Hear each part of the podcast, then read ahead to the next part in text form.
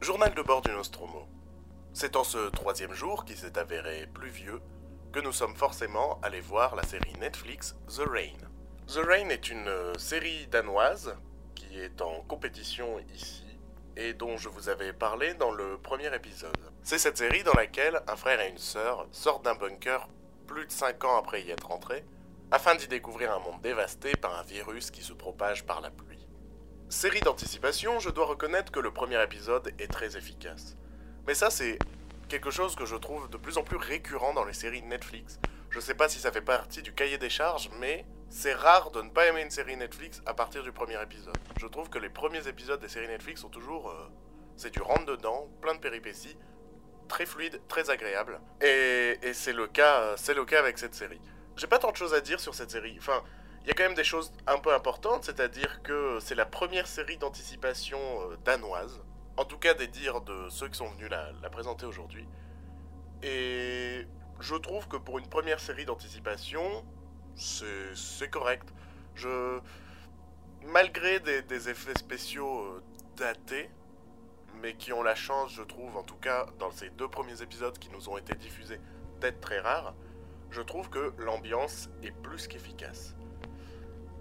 En fait, c'est ce qui manquait un peu à, la série The Counted dont je vous ai parlé euh, au cours du deuxième jour. On a des bons éléments de frisson et, on comprend le, ton que veut donner le- les créateurs à, cette série. En soi, ça fonctionne, en soi, ça m'a bien plu et euh, voilà, il n'y a rien d'extraordinaire, il n'y a rien de très neuf malheureusement. Je dirais même que ce qui est assez incroyable, c'est que je trouve que l'ambiance est réussie, mais pourtant, je trouve que l'ambiance, c'est un petit peu. euh, Je sais, sais pas comment qualifier ça. Si, je reprenais un terme que j'avais utilisé pour euh, The Counted, je dirais que The Counted avait cette euh, mythologie euh, un petit peu exotique, en tout cas pour nous français. Bah ici, il n'y a rien de très exotique en fait. Ce qui me gêne un peu, c'est que je trouve que. Ben, en fait, cette série aurait pu être une série américaine ou une série anglaise, enfin, elle aurait pu venir de n'importe où. Il n'y a que les paysages qui nous semblent un peu différents pour nous français. Mais en termes de ton, de style, de. Voilà, de concept, on est quelque chose dans. On est dans quelque chose de. Ben, d'un peu déjà vu, d'un peu. Qui, qui a pas sa, petite pointe d'originalité, attention pour le moment, puisque je n'ai vu que deux épisodes. Ouais, j'ai j'ai un petit côté euh, déjà vu, j'ai l'impression déjà que je sais où on va nous emmener. Euh, on a vu deux épisodes et dès le deuxième épisode, il y a quand même des grosses ficelles euh, inhérentes un peu à ce genre de, survie bah, qui apparaissent en fait. Enfin, on a déjà les bribes d'une potentielle romance, d'un potentiel triangle amoureux qui va créer un, un, un conflit, euh, puisque j'ai oublié de préciser, mais ils vont trouver forcément d'autres survivants, et voilà.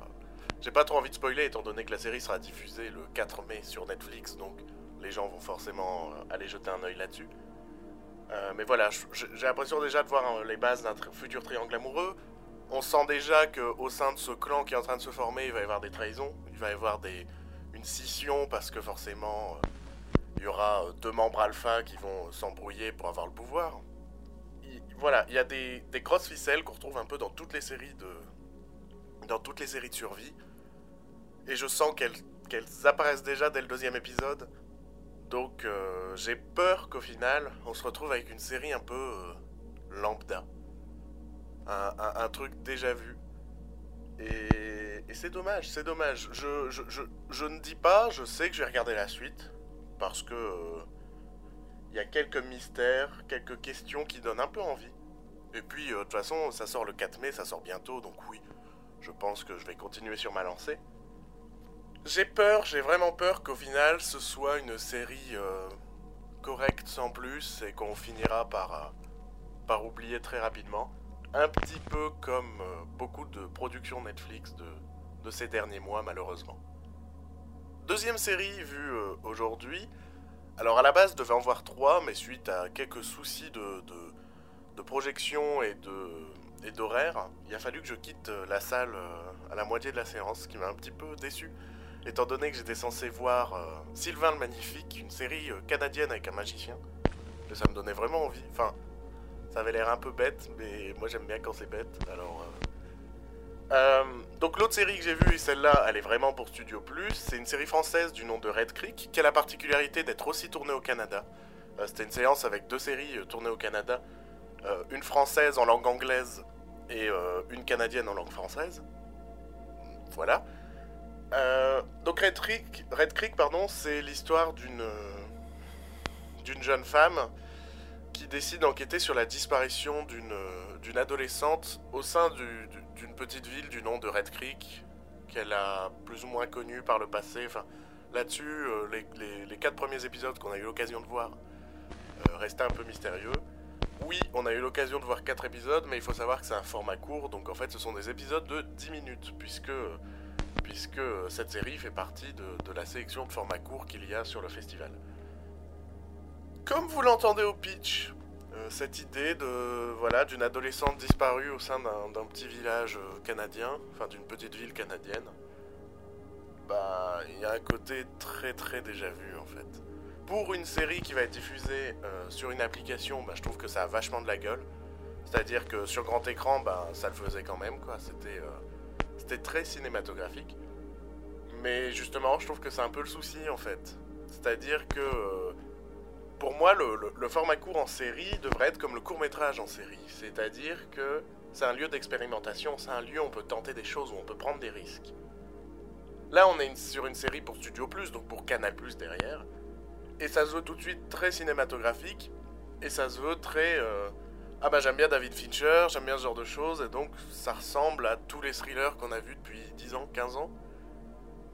Et même sur les thèmes, au final, j'ai l'impression que ça surfe un peu sur euh, les succès de, de toutes ces, ces, œuvres sur euh, ces adolescentes qui ont en réalité des secrets. Enfin, vous voyez, ces adolescentes euh, naïves, mais qui, qui, au final se retrouvent liées à des réseaux de prostitution, ce genre de choses.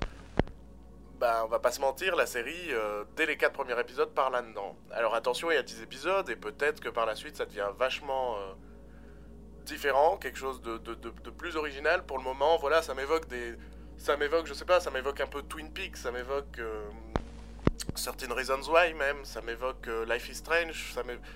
Voilà, je parle pas forcément de thriller là-dedans, mais je parle de, de, ces, de ces séries, de ces œuvres sur, euh, sur les adolescentes en fait. Et j'ai l'impression qu'on part complètement là-dedans. Et, je trouve ça dommage étant donné qu'en plus il y avait les créateurs de la série qui étaient là et qui nous ont euh, un petit peu vendu la série en mode, vous allez voir, on a essayé de faire quelque chose de très original, tout ça. Et quand j'ai vu le produit, j'ai fait, non, foutez de ma gueule en fait. Ça, c'est genre, euh, j'en connais plein en fait d'œuvres sur les mêmes thèmes et qui ont à peu près la même esthétique. Je trouve ça dommage pour, une, pour un format court de ne pas avoir pris plus de risques. Après, vous me direz, c'est un format court produit pour Canal+. Donc bon, je pense qu'ils ont reçu des consignes un minimum, mais euh, je trouve ça vraiment dommage. Voilà. Euh, c'était une journée un peu plus euh, mi-figue mi-raisin, je dirais. oui, j'utilise des expressions de jeunes, mais c'est pas grave. regardez quand même The Rain. Ça peut vous occuper un dimanche pluvieux. Voilà. moi, je sais que je vais le faire aussi. Je sais que je vais continuer la série. Pour Red Creek, non, regardez d'autres choses. Regardez un, super un super faux documentaire horrifique qui s'appelle Lake Mungo, qui a un petit peu les mêmes thèmes et qui est un super film, euh, qui vaudra beaucoup plus le coup d'œil. Euh, voilà, euh, bah, je pense que c'est déjà la, la fin, alors fin de la communication.